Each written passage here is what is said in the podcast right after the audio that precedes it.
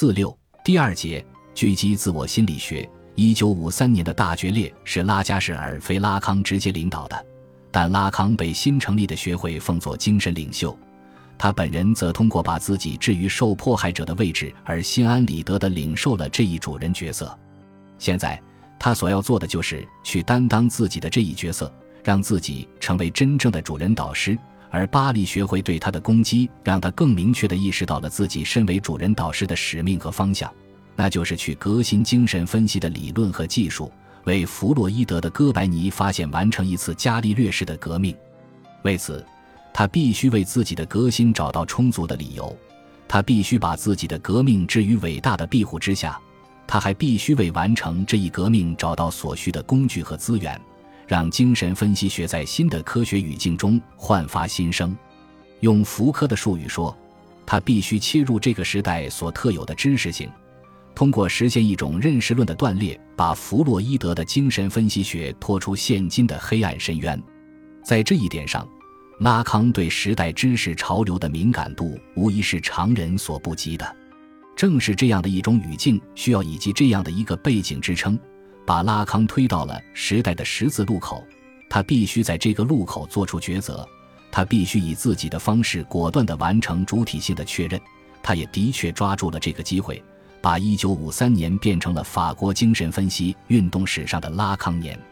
法国精神分析学会成立之后，拉康接连做了两次演讲，一次是7月8日在圣安娜医院为新学会的第一次科学会议做的，题为“象征界”。想象界和实在界的报告。另一次是九月二十六至二十七日在罗马的国际罗曼语精神分析学家大会上做的题为“言语和语言在精神分析学中的功能和范围”的主题发言，俗称“罗马报告”。在前一个文本中，拉康提出了回到弗洛伊德的口号，并第一次阐述了他的三界模式的构想，即想象界。象征界和实在界这个三元组的概念来把精神分析的经验和理论置于不同界域中，以此完成对弗洛伊德文本的结构性阅读和对精神分析经验的结构性分析，并最终对组织人类主体的不同秩序作出说明。在后一个文本中，拉康谈到了在巴黎刚刚发生的分裂事件，回顾了弗洛伊德理论的革命性意义和精神分析学当前面临的问题。然后通过挪用海德格尔和列维斯特劳斯等人的理论资源，从言语和语言的方面重述了精神分析理论和技术的要旨，重读了弗洛伊德的重要文本，并为自己的弹性时间会谈技术提供了理论上的辩护。不论是对于拉康本人而言，还是对于法国精神分析运动而言，一九五三年的这两个文本都具有里程碑的意义，尤其《罗马报告》。可以说是拉康的理论宣言。他以一种绝对权威的口吻，一种颐指气使的话语，一种巴洛克式的文体，表述了一个充满自夸妄想的主体的唤醒。在那里，他的自信与自负，他的博学与机智，他的敏锐与纵情，无疑不令人动容。请回味一下他开篇的这段修辞。可以说，他根本就是一个绝对的主人的声音。其实，我想起。远在世上至尊高位的荣耀被建立以前，奥路斯·吉里乌斯在其《雅典之夜》中就对被称为圣梵蒂冈山的地方做了语言学的考察，认为这个地名缘起于 v 格尔，该词指的是言语的初音。因此，如果说我的言辞也不过是婴儿的出体，那他至少要抓住这难得的机会来更新我们的缘起于语言的学科的基础。进而，这个更新已从历史中汲取了足够多的意义。对我而言，我并不想为了采用一种与彻底的诘问我们的学科基础相称的反讽风格而去和传统风格决裂。传统风格总是把一个报告置于汇编和综合之间。英语世界的拉康研究者马尔考姆·波威对这个开场词有一段充满联想的评述。波威说：“拉康对梵蒂冈的语言学参照，说明了某种幻念式的权力游戏被引入其中。”如同罗马教皇的权力吸收并改造了罗马异教文化一样，精神分析的新宣言也被期望着来改造目前的言说的形式，以使精神分析再度从其平凡的开端向壮观的预言式语调攀升。波威还说，拉康选择了很好的登台亮相的地方，因为罗马在弗洛伊德的著作中已经获得了一个特别象征性的地位。它是这样一座城市，在那里知识和权力，也就是全知和全能的幻念能够被自由的接受，并且在这座城市里，事物的一种古代的秩序是永不会过时的话题。那种一天天改变着罗马城市风景的埋葬与重新挖掘的过程，为精神分析观察者提供了一种与其职业使命相关的跃人的主体预言。当初弗洛伊德进入罗马这座永恒之城时，曾把他自己想象成为一个新的汉尼拔，而拉康也紧步其后，经常以凯旋者的腔调谈及他的罗马演说。但是，作为一个尚未如愿的征服者，他赞美。嫉妒的对象和征服的目标，并不是一座石头城，而是一座词语之城。当被驱逐排斥的震惊仍在天空回首时，他寻求发现、拯救、恢复和拥有的正是弗洛伊德的著作。对拉康来说，罗马是这样一种地方，在那里，言说的新的权利应该被重新发现，以及在那里，在那些权利的保护下，精神分析应该被重新奠基。拉康宣告了他的新的科学的第一声哭叫，这哭叫预示着他的最为稳定的成年的声明。紧接着，还是在1953年，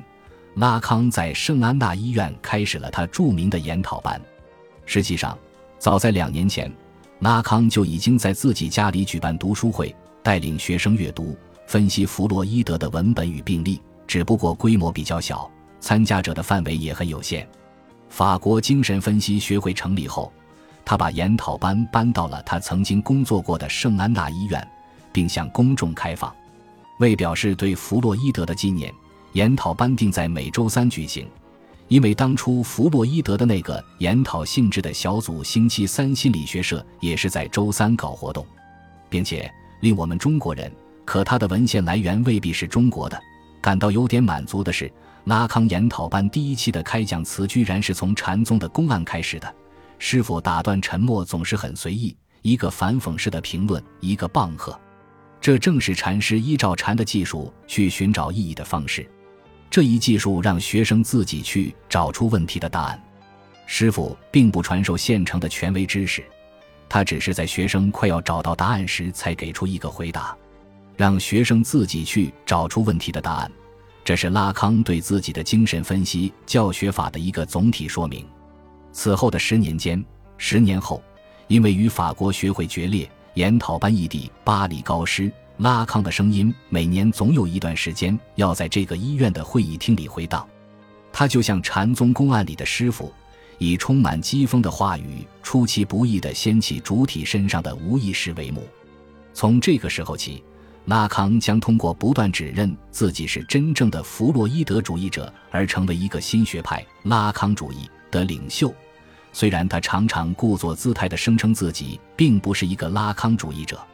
是的，从法国精神分析运动史的角度说，把1953年说成是拉康年是毫不为过的。在这一年，他同巴黎学会决裂，进而又创立了以自己为中心的法国学会。在这一年。他举起了回到弗洛伊德的旗帜，提出了一个以想象界、象征界和实在界为三元组的三界体系。在这一年，他以被驱逐者的身份奔赴罗马，在这个语词之城发表了他著名的《罗马报告》。还是在这一年，他回到圣安娜医院，开始了他著名的研讨班。此后近三十年的时间里，这个主人导师的声音将定期在巴黎的上空回荡。在所有这一切中，任何单一的一个事件都可能具有改变历史的意义，进而，在所有这一切中，其实是围绕着一个目标进行的，那就是革新精神分析学。对于一般人而言，这可能是一个漫长的征程。可是拉康，他就像一个神射手，稳、准、狠地把自己的目标定位在三个方向，并以连发的形式将他们一举射落。这三个方向是：狙击自我心理学。回到弗洛伊德和发动精神分析学的语言学转向，拉康自己很清楚，要想让精神分析学走出建制化的暴力之气，要想完成其主人身份的确认，要想成为法国的弗洛伊德，他就必须在这三个方向上实施定点爆破。在此，需要让我们的故事讲述暂时的停顿一下，在进入下一个分裂事件之前，先对这三个方向做一说明。为了把问题说得更清楚一些，我的说明可能略显冗长。我不想三言两语就把它们打发掉，那是懒人或不求甚解者的做法，并在时间跨度上会有所延伸。我将先说明对自我心理学的狙击，另外两个方面则留到下一节。首先，必须明确一点，拉康对自我心理学的批判既是理论上的需要，也是政治上的需要，因为在五十年代初期。自我心理学不仅在理论上是新弗洛伊德主义的主流，而且在政治上是国际精神分析运动的主导。拉康要想完成精神分析学的哥白尼革命，首先就要击倒这个貌似强大的对手。另一方面，虽然拉康对自我心理学的批判贯穿于他的整个理论生涯，尤其集中在五十年代，只要有机会就会实施他的攻击，且始终抱有一种不妥协的态度。可他极少对这一精神分析话语的观点给出系统的说明，也很少以真正理论化的方式对其做系统的反驳。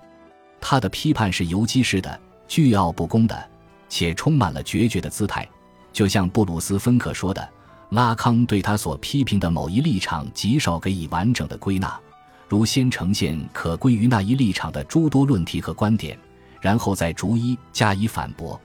拉康的论证可能从不是那一意义上的，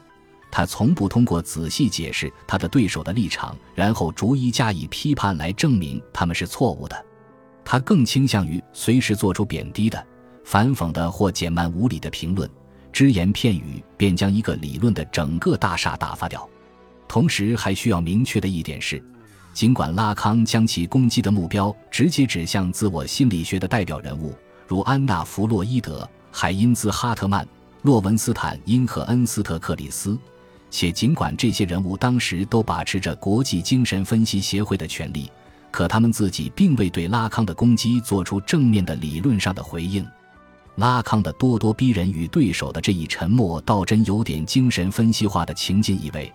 就像受分析者企图从分析师那里找回主体的位置，但却因为对方的不置一词而归于失败一样。拉康单方面的强势姿态，也总让我们觉得他的批判最后似乎变成了他自己的一种强迫症意念。